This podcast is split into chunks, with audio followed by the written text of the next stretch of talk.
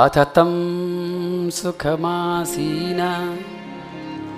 उपासीनं बृहत्स्रवा देवर्षि प्राह विप्रर्षिन् वीणापाणिं स्मयन्निव। बोलो नारद जी महाराज की की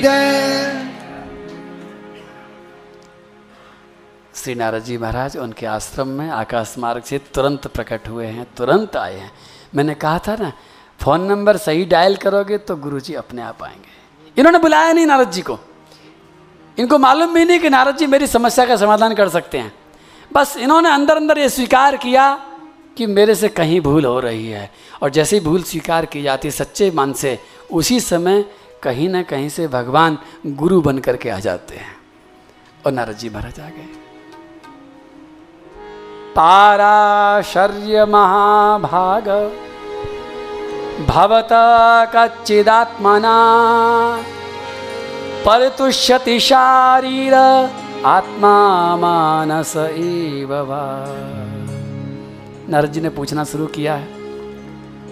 पहले बैठे हैं, आसन पर विराजमान हुए हैं, उनका पूजन किया है व्यास जी महाराज ने पूरी श्रद्धा के साथ। पूरी विनम्रता के साथ पूजन करने के बाद में बैठे हैं और नारद जी महाराज पूछ रहे हैं, कैसे हो? मन ठीक है? तन ठीक है? कोई तकलीफ़ तो नहीं है? व्यास जी ने कहा, आपको सब मालूम है। फिर भी आप मेरे से पूछ रहे तो बताता हूँ। तन की चिंता नहीं लेकिन मन ठीक नहीं है। मैंने इतना सब कुछ किया है, लेकिन लगता है मैं कहीं चूक गया हूँ। लगता है कहीं कुछ भूल कर बैठा हूँ। नारद जी ने मुस्कुरा करके कहा हाँ कुछ भूल हो गई है। और नारद जी महाराज ने उनकी भूल को बताया है। मैं आपसे एक बात कहूँ, कभी भी किसी की भूल बताने की जल्दी मत करना आप। किसी की गलती तुम्हें दिख जाए, ये आपका काम नहीं है। अपनी गलती बताना, अपनी गलती स्वीकार करना आपका परम कर्तव्य, परम अधिकार। लेकिन दूसरे की गलती बताना आपका काम नहीं है। लेकिन अगर वो आदमी कहता है नारद जी ने खुद आकर के नहीं बताया, उन्होंने पूछा कि मैं परेशान हूँ और आप वायु की तरह सब जगह रहते हैं, आपको मालूम होगा मेरी कोई गलती हुई है, आप कृपा करिए बताने की। तब नारद जी महाराज बता रहे हैं, और जब भी आप कभी किसी को गलती बताएँ तो सात नियमों का पालन करते करते बताएँ, आपका ऑपरेशन सक्सेसफुल हो जाएगा। गलती बताना छोटे मोटे ऑपरेशन से कम नहीं है। जैसे ऑपरेशन बिगड़ जाता है, उसी तरह से हमारे परिवार और हमारे समाज में संबंध तभी बिगड़ते हैं जब आप किसी की गलती बताते हैं। प्रेम तभी घटता है, तभी मुसीबत खड़ी हो जाती है। और फिर बताने वाला चिल्लाता है कि लो, भलाई का जमाना ही नहीं है, एक तो हम भला करने गए, ऊपर से नाराज़ हो गया। आपको नहीं मालूम नाराज़ क्यों हुआ? आपके भला करने से वो नाराज़ नहीं हुआ। आपका तरीका सही नहीं था। ऑपरेशन करने से मरीज़ नहीं मरता है, ऑपरेशन गलत करने से मर जाता है। तकलीफ़ तब होती है जब हमका तरीका नहीं आता। तो ये छोटा मोटा काम नहीं है, किसी की गलती बताना बहुत मुश्किल काम है। पहला नियम। पहला नियम है, अकेले में। सबके सामने बिल्कुल नहीं। दूसरा भी नहीं होना चाहिए। तीसरा भी नहीं होना चाहिए। सगे से सगा कोई नहीं, बस आप और वो, बस और कोई नहीं। यहाँ पर केवल दो जने हैं, नारद जी महाराज हैं, व्यास जी महाराज हैं, और कोई नहीं है।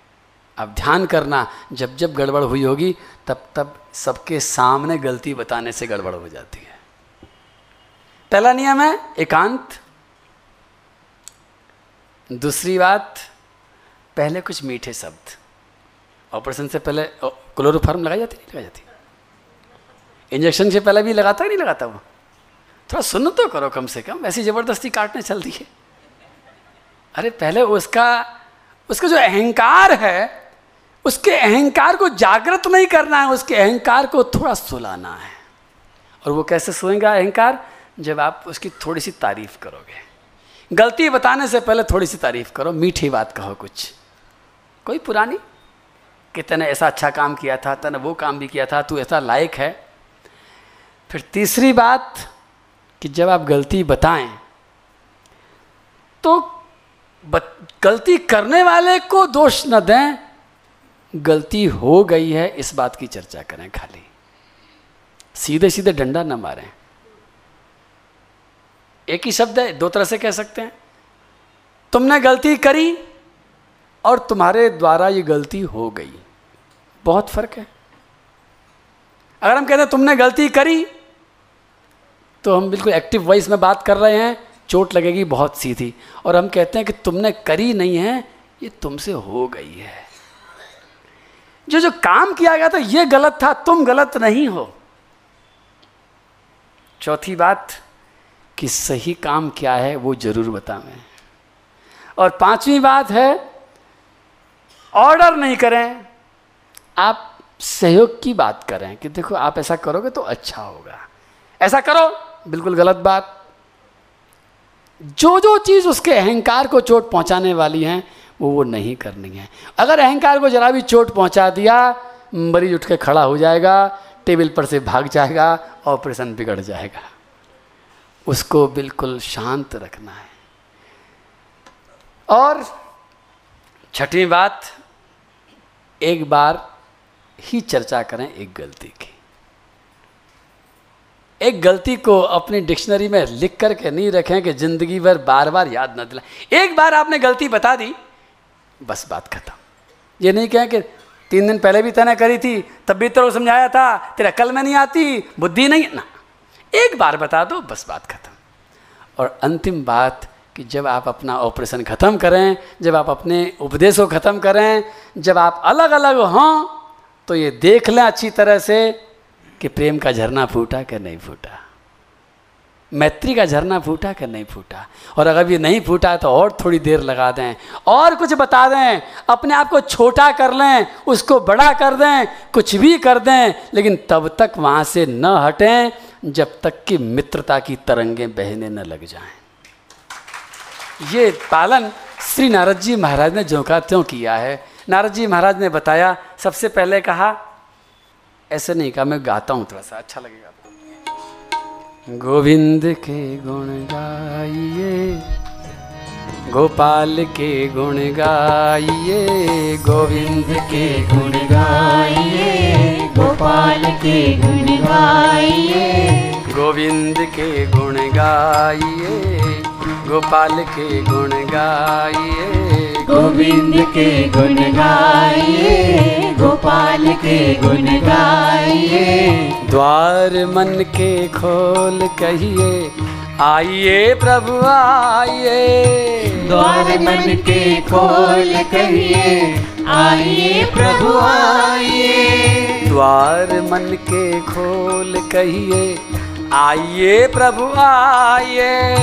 द्वार मन के खोल कहिए आइए प्रभु आइए।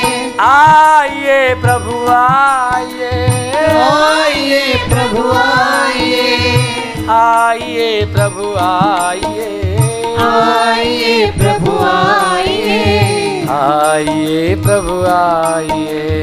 आइए प्रभु आइए। आइए प्रभु आइए। आइए प्रभु आइए। गोविंद के गुण गाइए गोपाल के गुण गाइए गोविंद के गुण गाइए गोपाल के गुण गाइए। यथा धर्मादयश्चार्था मुनिवर्यानुकीर्तिता न तथा वासुदेवस्य। महिमा वर्णितः ये श्री नारद जी महाराज ने सूत्र पकड़ लिया है, गलती पकड़ ली है। भवतानुदित प्रायम यशो भगवतो मलम, ये वासौ न तुष्येत, मन्ये तद्दर्शनम खिलम। गोविंद के गुण गाइए गोपाल के गुण गाइए। गोविंद के गुण गाइए गोपाल के गुण गाइए। गोविंद के गुण गाइए गोपाल के गुण गाइए। गोविंद के गुण गाइए गोपाल के गुण गाइए। द्वार मन के खोल कहिए आइए प्रभु आइए। द्वार मन के खोल कहिए आइए प्रभु आइए। द्वार मन के खोल कहिए आइए प्रभु आइए। द्वार मन के खोल कहिए आइए प्रभु आइए। आइए प्रभु आइए। आइए प्रभु आइए। आइए प्रभु आइए। आइए प्रभु आइए। आइए प्रभु आइए। आइए प्रभु आइए। आइए प्रभु आइए। आइए प्रभु आइए। गोविंद के गुण गाइए गोपाल के गुण गाइए।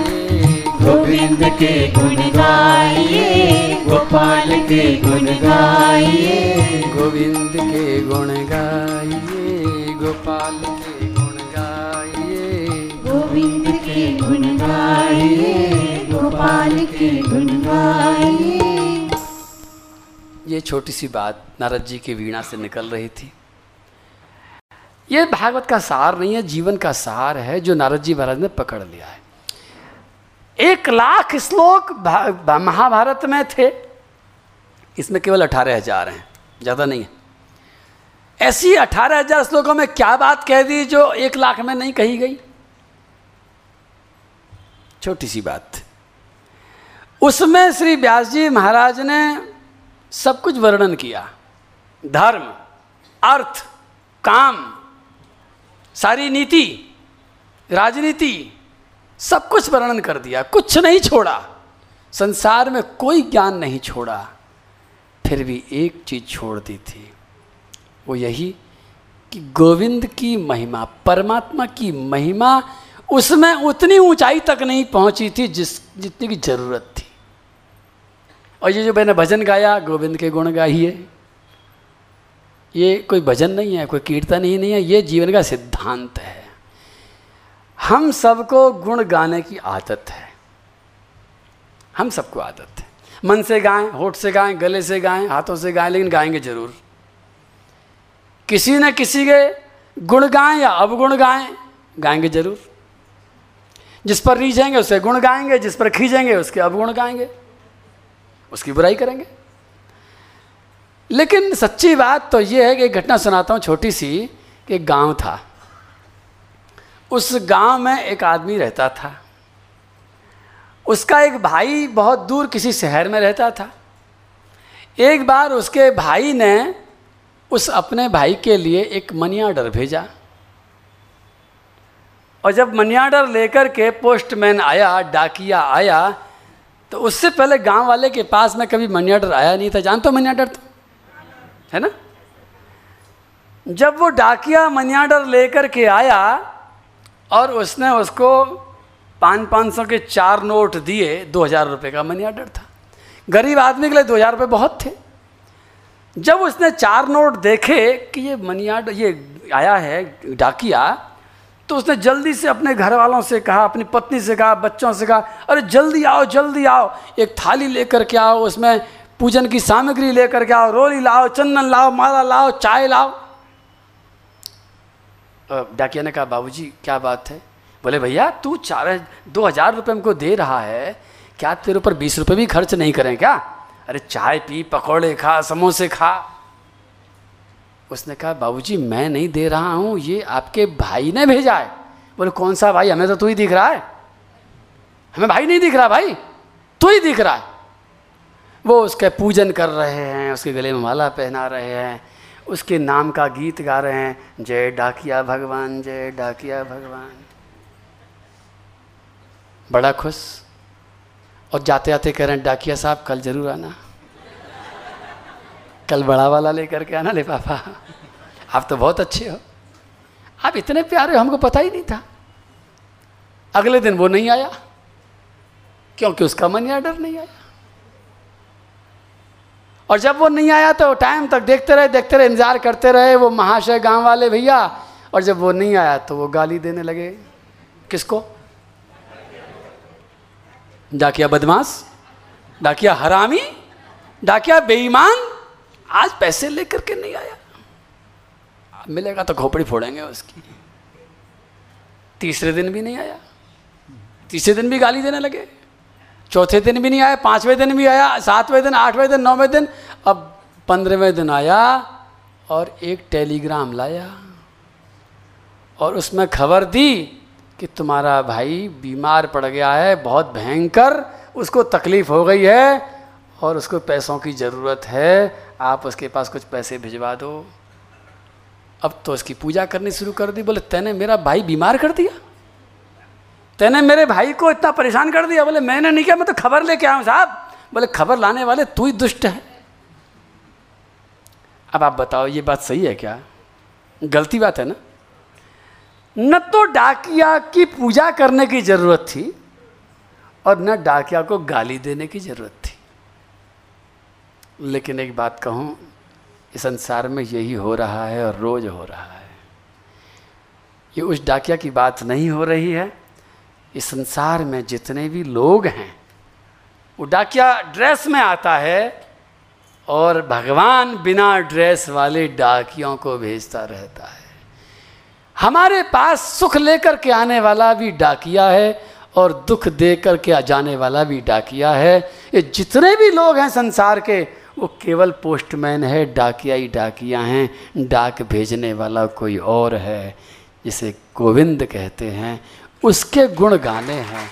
डाकिया के गुण नहीं गाने हैं। और आज तक ये गलती हमने आपने बहुत कर ली है। आज के बाद नारद जी कहते हैं, इस गलती को बदल दो। गोविंद के गुण गाय गोविंद के गुण गाइए गोपाल। समझ गए? इसका मतलब ये नहीं है कि कीर्तन को करिए। कीर्तन तो करना है। कीर्तन तो केवल रटंत विद्या, रट लेना है, लेकिन रटने से नहीं, ये चाबी का छल्ला जिनके हाथ में है, याद दिलाएगा, गोविंद के गुण गाइए, और नीचे लिखा है, बाकी सब डाकिए हैं, उन पर मत चिल्लाइए। ये नहीं लिखा है मैंने जोड़ दिया है। इतना सी जगह पे क्या क्या लिखो, छोटी चीज़ तो चाबी का छल्ला है। वो आप अपने आप समझ जाओ। जो तुम्हें दुख दे रहा है, उस पर मत चिल्लाओ, वो बेचारा डाक और जो तुम्हें सुख दे रहा है, उसको धन्यवाद दो, ज़रूर दो। लेकिन एक चिट्ठी उसको भी लिख दो जिसने भेजा है। यही गलती हो जाती है हमसे। हम डाकिए को सब कुछ समझ लेते हैं। और जो हमें सुख दे रहा है, उसको हम एक छोटी सी चिट्ठी भी नहीं लिखते हैं। उसको एक छोटा सा धन्यवाद भी नहीं देते हैं। और इस गलती का परिणाम ये निकलता है कि मनियाडर भेजने वाला ये समझ करके मनियाडर भेजना ही बंद कर देता है कि शायद मेरा मनियाडर पहुँच ही नहीं रहा है।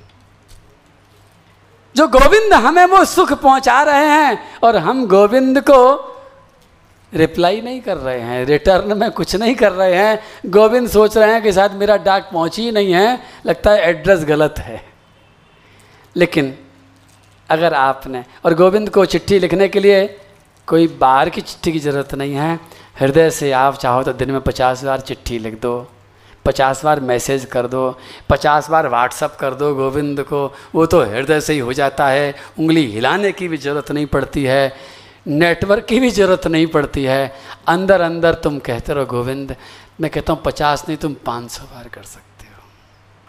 पाँच सौ बार कर सकते हो। एक एक चीज़ के लिए कर सकते हो। छोटी से छोटी बात के लिए उसे एक सेकंड में और जब उसे धन्यवाद दो कि कन्हैया तुमने हमारे लिए ये किया तुमने हमारे लिए ये किया तुमने ये किया तो इतनी सारी चीज़ों का पता चलेगा कि बस आनंद ही आनंद आ जाएगा। गोविंद के गोविंद के गुण गाइए गोपाल के गुण गाइए। गोविंद के गुण गाइए गोपाल के गुण गाइए। गोविंद के गुण गाइए गोपाल के गुण गाइए, गोविंद के गुण गाइए, गोपाल के गुण गाइए। द्वार मन के खोल कहिए, आइए प्रभु, आइए। द्वार मन के खोल कहिए, आइए प्रभु, आइए। आइए प्रभु आइए। आइए प्रभु आइए। आइए प्रभु आइए। आइए प्रभु आइए। आइए प्रभु आइए। आइए प्रभु आइए। आइए प्रभु आइए। आइए प्रभु आइए। आइए प्रभु आइए। आइए प्रभु आइए। आइए प्रभु आइए। आइए प्रभु आइए। भगवान को आप बुलाते हो ना? कई बार आते नहीं है। हम भी कह रहे आइए प्रभु आइए प्रभु आइए प्रभु आइए। लेकिन इससे आधा हिस्सा जो पहले का है ना उसे करोगे तो मेरी गारंटी बिना बुलाए आ जाएँगे। और नहीं तो बुलाते रहो आने वाले नहीं हैं। मैं कहता हूँ मैं मना करूँगा उनको मत जाना भगवान मेरे कहने से मान जाना मत जाना। अच्छा एक बात बताओ। मैं ये सब हटाता हूँ, आपसे पूछता हूँ। आपके घर शादी हो रही है। कार्ड छपाए बहुत बड़ा। सबको आपने चिट्ठी लिखी। और एक जो बहुत खास आदमी था, जो आपका दोस्त था, जो रोज काम आता था, जिससे आप रोज मिलते थे, और जिसकी सबसे तारीफ़ करते थे, उसको कार्ड देना भूल गए। अब शादी में बताओ, आएगा कि नहीं आएगा? नहीं आएगा। चलो चलो, कोई बात नहीं, इसको यहीं छोड़ देते हैं। अब दोबारा दूसरा प्रश्न पूछता हूँ। आपके घर शादी है? आपने सबको कार्ड बांट दिया? एक ऐसे आदमी को भी आपने कार्ड बांटा है, जिसकी पीछे से आप खूब चुगली करते हैं। और उस आदमी को उसके दोस्त ने बताया कि फलाने, वो आदमी जिसने तेरे को बड़ा कार्ड दिया है ना, वो ये कह रहा था कि तू बहुत बुरा है। वो आएगा कभी? कार्ड देख करके कोई नहीं आता है, तुम्हारे हृदय के भाव को देख करके आता है। यदि किसी को कार्ड देना आप भूल भी गए हैं, लेकिन आप उसके गुण गाते हैं तो वो ज़रूर आएगा, वो कार्ड नहीं देखेगा। उसी तरह से भगवान को होठों से बुलाने के बजाय अगर उसके गुण गाएँगे तो भगवान ज़रूर आएँगे, रोज आएँगे, हर पल आएँगे, और यदि उसके गुण ही नहीं गाएँगे तो भगवान क्यों आएँगे? तो गोविंद के गुण गाना, श्री नारद जी महाराज ने कहा, व्यास जी, मैं कुछ नहीं करता हूँ। न समाधि लगाता हूँ, न प्राणायाम करता हूँ, न आसन पर बैठता हूँ, न तीर्थाटन करता हूँ, मैं कोई काम नहीं करता हूँ, केवल एक काम करता हूँ, गोविंद के गुण गाता रहता हूँ। मैं केवल इस वीणा पर गोविंद के गुण गाता रहता हूँ और मैं जिधर से गुजर जाता हूँ, मेरी हवा जहाँ जहाँ तक जाती है वहाँ पर लोग रोते हुए हंसने लग जाते हैं। दुखी लोग सुखी हो जाते हैं।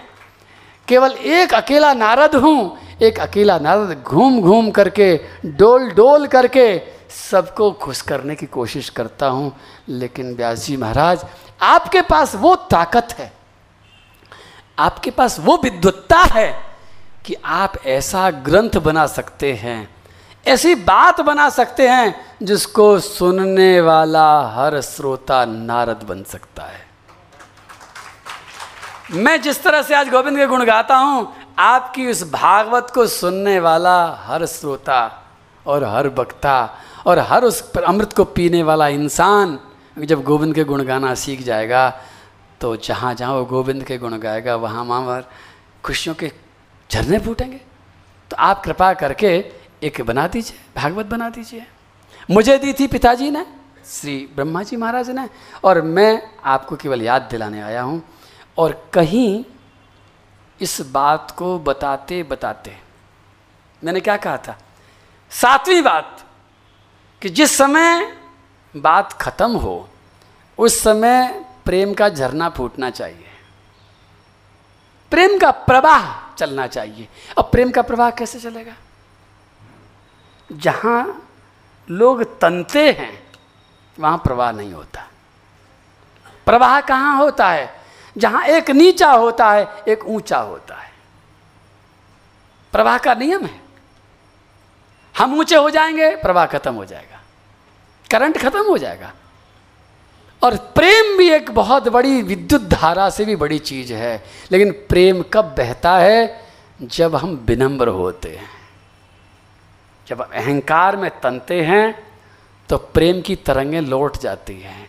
प्रेम नहीं पा सकते हैं। किसी के हृदय से भी अगर आपको प्रेम की तरंगें शुरू करनी है तो एक ही नियम है, उसको ऊँचा करो, अपने आप को नीचा करो। नीचा करोगे तो प्रेम बहेगा। नारद जी महाराज ने यहाँ पर इतनी बात बता करके अभी खतरा शुरू हो गया है। नारद जी महाराज बता रहे हैं कि तुम्हारी ये गलती है। देखो, मैं गोविंद के गुण गाता हूँ। ये बात बताते बताते क्या हो रहा है? नारद जी का आसन ऊपर हो रहा है धीरे धीरे। व्यास जी नीचे जा रहे हैं। व्यास जी को नहीं पता? नारद जी को पता है। व्यास जी भूल कर बैठे हैं। नारद जी भूल बता रहे हैं। नारद जी ऊपर जा रहे हैं। लेकिन नारद जी महाराज इतने चतुर हैं, नारद जी महाराज इतने सावधान हैं कि नारद जी ने अपने आसन को तुरंत नीचा करने के लिए अपने जन्म की नहीं, अपने पूर्व जन्म की एक बिना मतलब कथा सुना डाली। देना नहीं देना नहीं। पूछा नहीं, ताछा नहीं। लेकिन बिना मतलब नहीं है, वो कथा इसलिए सुनाई है कि उनका अहंकार गिर जाए और वो बिल्कुल विनम्र बन जाएँ। और नारद जी ने कहा व्यास जी, मैं कुछ नहीं हूँ। मैं गुरु नहीं हूँ। मैं विशेष नहीं हूँ। मैं बहुत साधारण हूँ। मैं तो पिछले जन्म में एक दासी का बेटा था। मेरी माँ की शादी नहीं हुई थी। बच्चों में खेलता था। बच्चों में खेलते समय एक दिन मेरे से मेरे दोस्तों ने मेरे बाप का नाम पूछा था। और मुझे मालूम नहीं था, क्योंकि मेरे घर में बाप था ही नहीं। मैं अपनी माँ के पास भागा भागा गया। माँ से पूछा, माँ, मेरे पिता का नाम क्या है? माँ ने आँसू पहुँच लिए। बेटा, तेरे पिता का नाम मुझे भी नहीं पता। बेटा, तू इतना दुर्भागा है कि मेरे जैसी माँ तुझे मिली है और मैं इतनी गरीब हूँ। इतनी मजबूर हूँ कि अपना पेट भरने के लिए मैं घर घर जाती हूँ नौकरी करने के लिए। और उस नौकरी में कई बार मुझे अपना शरीर भी देना होता है, तू किसका बेटा है मुझे नहीं पता। आँखों में आँसू थे, माँ दुखी थी। नारद जी कहते हैं कि मैं बाहर आया। मैंने अपने दोस्तों से कहा कि मुझे और मेरी माँ को भी मेरे बाप का नाम नहीं मालूम। इतनी बात सुनते ही मेरे सारे के सारे मित्रों ने मेरे ऊपर थूक दिया और थू थू करके सब भाग गए और मुझे अपने साथ खिलाना बंद कर दिया। मैं दुखी होकर के माँ के पास आया। माँ ने कहा, बेटा, दुखी मत हो। मेरे साथ चला कर। मैं कई घरों में बर्तन मांजने जाती हूँ। तुझे सुबह सुबह भूख भी लगती है। सारा दिन तो भूखा रहता है। उन बर्तनों में झूठन आती है, चिपकी हुई। मैं तुझे बर्तनों की वो झूठन छोड़ा छोड़ा करके तेरी हथेली पर रखती रहूँगी। तू खाते रहना। और नारद जी महाराज बता रहे हैं कि व्यास जी, मैं अपनी माँ के साथ जाता था, झूठन खाता था एक एक दाने को तरसता था, सारा दिन मेरा ध्यान उस झूठन पर रहता था। मुझे कोई तकलीफ़ नहीं थी, लेकिन एक दिन बहुत तकलीफ़ हुई, जिस दिन जिस घर में मेरी माँ जाती थी और मैं जाता था, झूठन खाने के लिए माँ जाती थी, बर्तन मांजने के लिए, उस दिन वहाँ पर कुछ संत लोग आ गए। संतों ने सत्संग किया। कीर्तन हुआ। पाठ पूजा हुई। किसी ने भोजन नहीं किया। किसी ने कुछ जब खाया नहीं तो झूठन आई नहीं। झूठन आई नहीं, मेरा पेट भरा नहीं। नारद जी महाराज कहते हैं कि व्यास जी, मैं उन संतों को मन ही मन कोस रहा था। ये कहाँ से आ गए? ये कहाँ से आफत आ गई? धीरे धीरे दोपहर हो गई। धीरे धीरे साँझ हो गई। शाम के समय जब उन संतों को भोजन परोसा गया तो मैं उनके भोजन के पत्तल के सामने बैठ गया। मैं देख रहा था क्या क्या खा रहे हैं। भूख लग रही थी बड़ी ज़ोर की। प्राण निकल रहे थे। मैं एक गस्से का भूखा था, मुझे कोई एक गस्सा दे दे। संतों को परोसा जा रहा था, संतों को खूब सादा परोस दिया, संतों ने खाना शुरू किया, मैं टकटकी लगा कर के एक गस्सा गिन रहा था। लेकिन संतों ने ज़्यादा नहीं खाया जो का तो झूठा छोड़ दिया। रोज़ाना मेरी ड्यूटी होती थी, झूठे बर्तन उठाना, ले जा करके पहुँचा देना। और आज जब मैंने उस पत्तल को उठाने की कोशिश करी तो पीछे से कड़कती हुई आवाज़ ने मुझे फटकार दिया, खबरदार! पत्तल वहीं रख दो। ये प्रसाद है। हम सब लोग ग्रहण करेंगे। मेरे आँखों में से आँसू आ गए। मेरे को रोता हुआ देख करके उस संत को दया आ गई। संत ने मेरे आंसुओं को देख करके मुझे इजाज़त दे दी। इसे खा लेने दो। बस। फिर तो कोई रोकने वाला नहीं था। मैं उस पत्तल पर ही बैठ गया और जो कुछ बचा था, मेरे भूखे प्राण चाट चाट करके पूरी पत्तल को मैंने साफ़ कर दिया। जैसे जैसे मैं खाता जा रहा था, अहम पुरातीत भवे भवम मुने, दास्यास्तु कस्याश्चन भेदवादीनां, निरूपितो बालक एव योगिनां, शुश्रूषणे प्रावृष्निर्विवीक्षताम् उच्छिष्टलेपाननुमोदितो द्विजै। सकृत्स्म भुञ्जे तदपास्तकिल्विषः। एवं प्रवृत्तस्य विशुद्धचेतसस् तद्धर्म एवात्मरुचि प्रजायते। मैंने एक गस्सा खाया, दूसरा खाया, तीसरा खाया, लेकिन व्यास जी, उस गस्से में कुछ गड़बड़ थी। वो ग्रास उन संतों का होठों से लगा हुआ था। और होठ की चमड़ी, और हाथ की हथेली की चमड़ी, और पैरों के तलवे की चमड़ी तीनों एक जैसी होती हैं। ध्यान से देखना। जिस तरह से बिजली के किसी भी डोरी के अंत में तीन या दो खूंटियाँ होती हैं, उनमें करंट बहता है।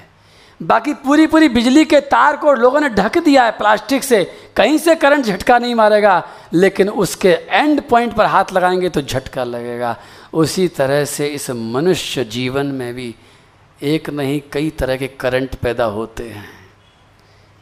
प्रेम का भी करंट चलता है, घृणा का भी करंट चलता है, क्रोध का भी चलता है, लोभ का भी चलता है, मोह का भी बहता है। बड़ा विचित्र जनरेटर है ये। और जो ये जनरेट करता है, ये या तो होठों के द्वारा बाहर निकल सकता है, या हथेली से निकल सकता है, या पैर की तलवे से निकल सकता है। इन तीनों चीज़ों से जिसको हम छू देते हैं, किसी भी संत के हाथ से छुए हुए जल की महिमा क्यों होती है? क्या किया? कोई मंत्र मंत्र नहीं पढ़ा, छू दिया। छूने से ही वो अनुप्राणित हो गया। संत के अंदर का असर उसमें आ गया। ठीक उसी तरह से जब होठों से कोई चीज़ छू दी जाती है, चोर का झूठा खाएँगे, चार दिन में चोरी का विचार मन में ज़रूर आएगा। किसी क्रोधी का झूठा खाएँगे, मन में क्रोध के विचार ज़रूर उठेंगे। लेकिन किसी कृष्ण प्रेमी का झूठा खाएँगे तो मन में कृष्ण प्रेम भी ज़रूर पैदा हो जाता है। और व्यास जी महाराज, यही मेरे साथ हुआ कि जैसे जैसे मैं वो खाता गया वैसे वैसे मेरे अंदर के पाप मिटते गए और सुबह से वो संत बुरे लग रहे थे और अब मुझे कृष्ण कृष्ण नाम अच्छा लगने लगा और जब संध्या को मैंने पूरा भोजन चट कर लिया, फिर मैं माँ के पास नहीं गया। मैं उन संतों के पास जा कर के बैठ गया। माँ ने बुलाया, रात को बेटा आ भूख लगी होगी। मैंने मना कर दिया। मुझे भूख नहीं है। और फिर लगातार कई दिन तक ये क्रम चलता रहा। रोज़ संतों की झूठन मिलती, मैं रोज़ खाता। और एक दिन जब वो जाने लगे संत तो मैं रोने लगा उनके विरह में, आप जा रहे हैं। आपका सत्संग, आपका कीर्तन, आपका दर्शन, अब मुझे कैसे मिलेगा? एक संत को दया आ गई। उन्होंने मुझे कान में एक दीक्षा का मंत्र दे दिया। ओम नमो भगवते वासुदेवाय। ओम नमो भगवते वासुदेवा। ओम नमो भगवते वासुदेवाय। ॐ नमो भगवते वासुदेवा। मंत्र दे करके संत ने कहा कि अब तुम अकेले नहीं हो। ये मंत्र नहीं है हम तुम्हारे साथ हैं। भगवान भी तुम्हारे साथ संत तो चले गए, मैं मंत्र जपता रहा। कुछ दिन और बीत गए, फिर एक घटना घट गई। उस घटना में एक बहुत बड़ा रहस्य हो गया। नारद जी सुनाते हैं, एकदा निर्गदाम गेहात दुहंतिम निशिगाम पथी। सर्पो दसत पदास्पृष्ट कृपणाम काल चोदिता नारद जी उस मंत्र को जपते जपते बहुत बड़े खिलाड़ी बन गए हैं। और जिसके वो खिलाड़ी हैं, वो खेल में आपको बताना चाहता हूँ। और यहाँ पर जीवना लैब में वो खेल शायद कल खिलाया जाएगा। इस खेल को समझ लें, आप घर में भी खेल सकते हैं। खेल को समझ लें। इसका नाम है कैच आउट गेम। जैसे बॉल आती है क्रिकेट की, और ज़मीन पर गिरने से पहले पहले उसे जब लपक ली जाती है तो सामने वाला खिलाड़ी आउट कर दिया जाता है और पकड़ने वाला जीत जाता है। उसी तरह से इस संसार में, समाज में, घर में, हमारे जीवन में एक बॉल उछलती हुई आती है, जिससे हम आज तक डरते आए हैं। उस बॉल का नाम है दोष की गेंद, ब्लेम बॉल। जब कोई घटना घटती है तो उछलती है गेंद। आपके घर में आपके पैर से टकरा करके एक कांच का गिलास टूट गया। अब बॉल उछल गई। काय की बॉल उछल गई? ब्लेम की। गलती किसकी?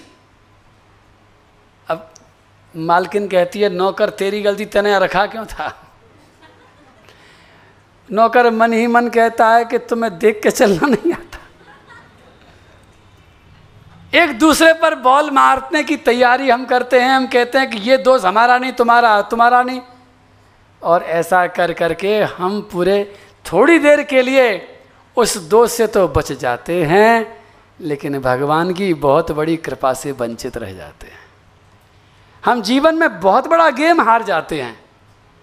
नारद जी ने खेल के दिखाया एकदा निर्गताम गे हाथ कांच का गिलास नहीं टूटा यहाँ पर? यहाँ किसी घर में आग नहीं लगी है। यहाँ पर नारद जी की माँ मर गई है। इससे बड़ा और क्या होगा? इससे बड़ा बुरा क्या हो सकता है? नारद जी की माँ शाम का समय था, जा रही थी दूध दुहने के लिए गौशाला में। अंधेरे में सांप ने उनको काट लिया। माँ मर गई है। इतनी बड़ी घटना घटी है। लेकिन श्री नारद जी महाराज कहते हैं, एकदा निर्गताम गेहात दुहंतिम निशिगाम पथि। एक दिन रात्रि के समय, घर से निकलते समय जा रही थी माँ सर्पो दशत सांप ने काट लिया। लेकिन एकदम नारद जी महाराज फिर दूसरी बात कहते हैं, पदास्पृष्ट सांप ने तो काटा, लेकिन सांप ने अपनी मर्ज़ी से नहीं काटा। मेरी माँ का पैर पड़ गया था। पैर छूने से सांप डर गया था। उस सांप की कोई गलती नहीं है। गलती तो मेरी माँ की है कि माँ देख के नहीं चल रही थी। बॉल सांप से खींच करके माँ की तरफ़ आ गई है। सर्पो दशत पदा स्पृष्ट। लेकिन नारद जी कहते हैं, नहीं नहीं नहीं, ये ये तो ऐसा, ऐसी फुटबॉल है कि लुढ़काते लुढ़काते अपने पास तक लानी है, तभी गोल पूरा होगा। पदास्पृष्ट कृपणाम काल चोदिता। माँ बिचारी थी। बिचारी कैसे थी? बोले, माँ, जब मैं भजन करता था तो मुझे भजन करता देख करके हमेशा टेंशन में रहती थी, ये बाबा जी बन जाएगा, भाग जाएगा घर छोड़ करके। तो माँ, मेरे कारण होश में नहीं चल रही थी गलती माँ की नहीं है, गलती मेरी है, क्योंकि मेरा बर्ताव अच्छा नहीं था। मेरे बर्ताव के कारण माँ में गड़बड़ आई और माँ का पैर लगने से सांप ने काटा। न सांप की गलती, न माँ की गलती गलती मेरी। कर सकते हो? सीखोगे? Catch out game? खेलोगे? नहीं खेलोगे क्या होगा देखो, मैं तो ये बड़ी महिमा है कि इसको गेम रूप देने की कोशिश करी, लेकिन जीवन का ये गेम उल्टा खेल रहे हैं, उसको सीधा करना और कुछ नहीं है। हम अब तक दूसरों पर दोष फेंकते आए हैं, और अब हमें दोष खींचने की आदत करनी है कि नहीं नहीं, गलती हमारी है। और ध्यान रखना, इसी से जुड़ी हुई मिश्री है, जो कैच आउट नहीं खेल सकता है, वो मिश्री भी भोग नहीं लगा सकता। अगर मिश्री तोड़नी है तो ये कैच आउट का अभ्यास करना पड़ेगा कि भाई किसी गलत, गलती हमारी है, क्या बिगड़ रहा है? फांसी थोड़ी लग रही है। और लगे तो लग जाए, क्या बात है? गलती हमारी, हम मान रहे हैं इस बात को। श्री नारद जी महाराज ने अपनी गलती मानी है। व्यास जी महाराज अपनी गलती मान रहे हैं और इसीलिए भागवत का जन्म हुआ है। और आपसे भी मेरी यही प्रार्थना है कि अगर हिम्मत वाली बनना चाहते हो तो अपनी गलती, ध्यान रखना, वो रावण की कथा। ध्यान रखना। इंद्र की भी कथा। इंद्र ने अपनी गलती मानी थी। इतने बड़े पाप के बाद में भी आज पूछता है, और रावण ने अपनी गलती नहीं स्वीकार करी थी, आज भी जलता है। तो गोविंद के गुण गाइए, गोपाल के गुण गाइए। गोविंद के गुण गाइए, गोपाल के गुण गाइए। गोविंद के अंत में गए नारद जी महाराज ने लेकर के गोविंद के गोदी में फेंक दी। गोविंद के गुण अपने पास मत रखना। ज़िम्मेदारी लेना मेरी गलती है, लेकिन लिए लिए हाथ दुखने लग जाएँगे। क्यों? अरे, अगली गेंद भी तो पकड़नी है तुमको फिर। थोड़ी देर में दूसरी आ रही है। तो पहली वाले क्या करेंगे? चुपचाप भगवान के पास पकड़ा दो, बोले, तुम पकड़ो इस गेंद को। नारद जी महाराज ने कहा, कृपणाम काल चोदी था। पहले अपने हाथ में लेंगे, पहले अपनी गलती मानेंगे बाईपास मत कर देना। बाईपास कर दोगे तो सब गड़बड़ हो जाएगा। हम बाईपास वाले हैं। क्या हो गया? बोले, भगवान की मर्ज़ी थी, हो गया। अरे, भगवान की मर्ज़ी से पहले उसे अपने हाथ में तो लो। पहले उसे अपनी गलती स्वीकार करने के लिए काम में लो। उसके बाद में कहना, प्रभु, आपकी इच्छा से हुआ। कृपणाम काल चोदिता गोविंद के गोविंद के गुण गाई गोविंद के गुण गाइए गोपाल के गुण गाइए। द्वार मन के खोल कहिए आइए प्रभु आइए।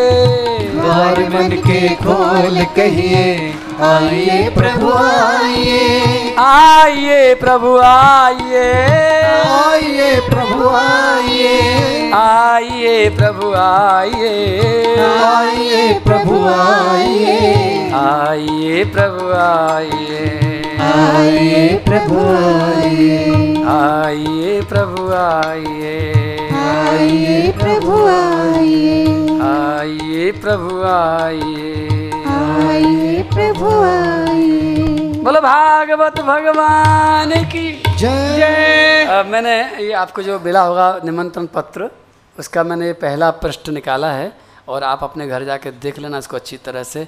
इसमें एक बहुत सुंदर चित्र बना हुआ है। एक व्यक्ति खड़ा है सामने बहुत सारे डाकिए खड़े हैं और वह व्यक्ति उनको पहचान रहा है कि ये सब के सब पत्नी है बहन है बेटा है बेटी है बाप है माँ ये सब कोई नहीं है, सब डाकिया ही डाकिया हैं। सब पोस्टमैन है। न ये दुख देने वाले हैं, न ये सुख देने वाले हैं। ऊपर की तरफ़ देखेंगे तो भगवान नज़र आएगा। उसने भेजा है, बस उसका ही ध्यान रखना है। आगे की कथा सुनाने का मन तो बहुत है, लेकिन उचित नहीं लग रही है आगे की कथा सुनानी। आज की कथा में मैं शुरू से दोहरा दूँ एक बार। सात स्टेशन का हमने ज़िक्र किया। आपने देखा कि आपकी गाड़ी कहाँ कहाँ तक आ गई है? कि चैन पुलिंग तो नहीं हो गई है? ध्यान कर लेना। और चैन पुलिंग हो गई है तो दोबारा खींच करके आगे तक लानी है। सात दिन में हमें उसे सातवें स्टेशन तक ज़रूर पहुँचाने की कोशिश करनी चाहिए। एक बार मैंने दोबारा पहुंचेगी, तिबारा पहुंचेगी, लेकिन कोशिश करेंगे, मनुष्य ही अपने जीवन में परिवर्तन कर सकता है, कोई जानवर नहीं कर सकता। मनुष्य की और भी विशेषताएँ हैं आगे जा कर के बताऊँगा।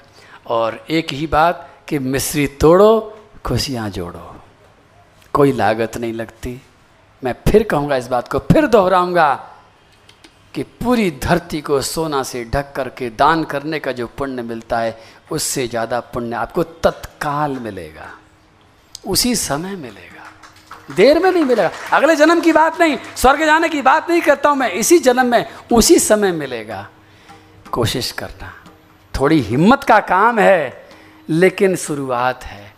और गोविंद के गुण गाना दुनिया के गुण बहुत गा चुके हो।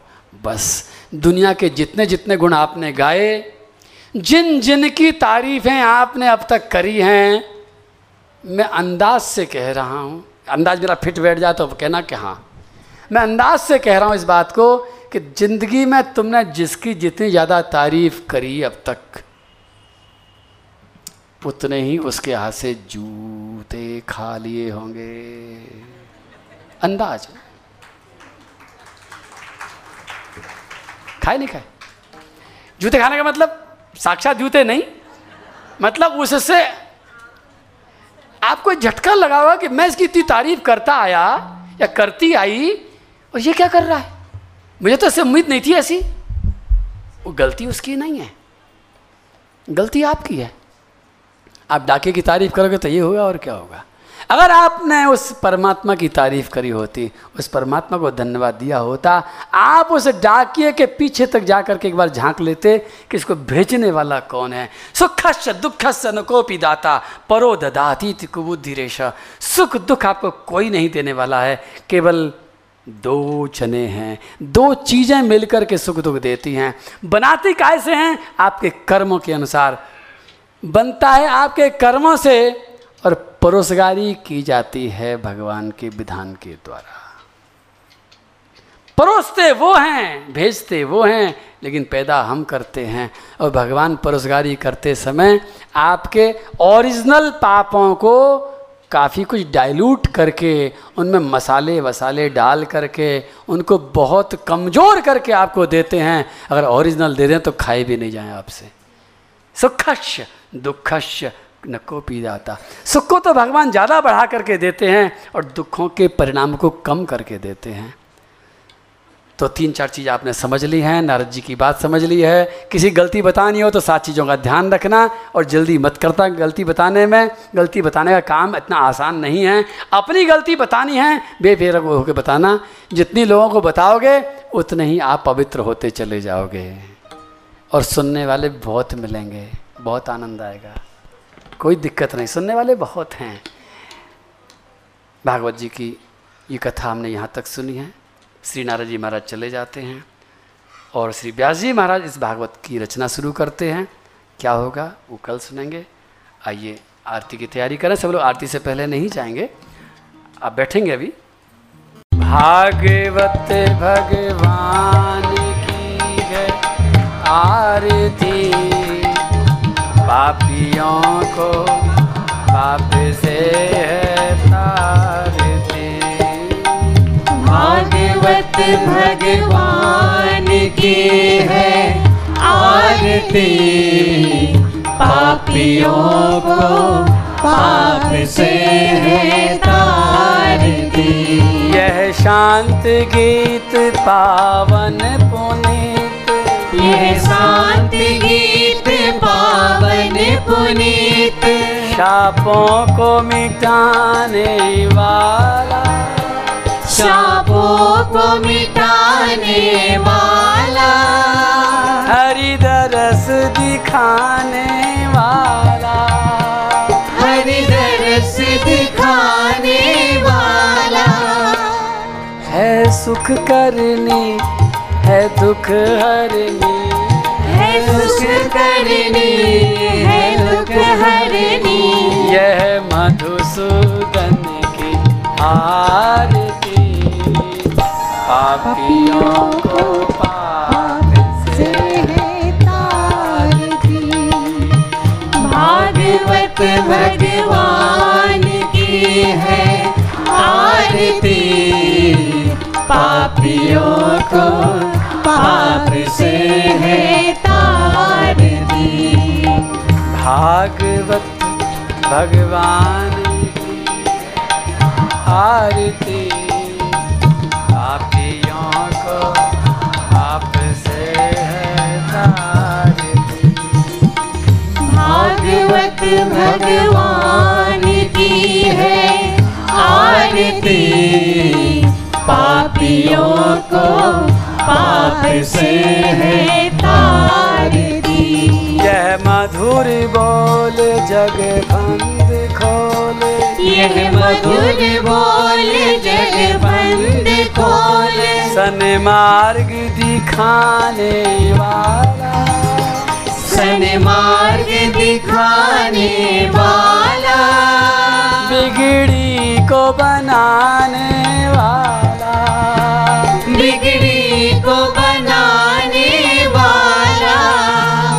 श्री राम यही घन यही। श्री राम यही घनश्याम यही। यह प्रभु महिमा की आरती। पापियों को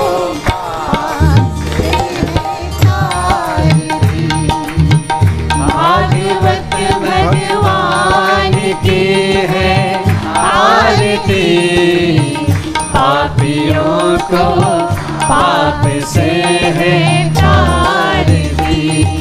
यह अमर ग्रंथ यह मुक्ति पंथ यह अमर ग्रंथ यह मुक्ति पंथ। यह पंचम वेद निराला। यह पंचम वेद निराला। नव ज्योति जगाने वाला। नव ज्योति जगाने वाला। हरि नाम यही हरि धाम यही। हरि नाम यही हरि धाम यही। जग के मंगल की आरती पापियों को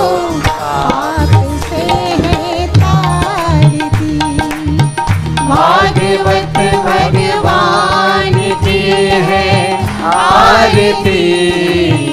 पापियों को पाप से है तारती भागवत भगवान की है आरती।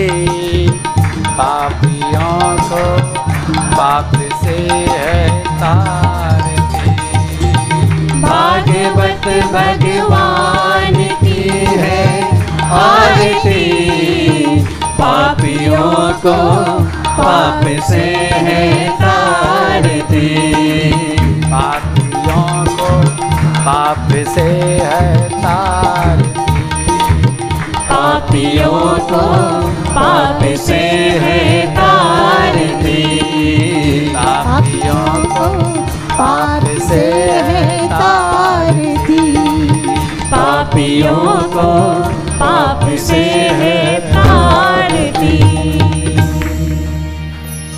भागवत भगवान की जय। बोलो कन्हैया लाल की जय। राधा रानी की जय। गुरुदेव भगवान की जय। गिरिराज महाराज की जय। बोलो संत भगवान की जय।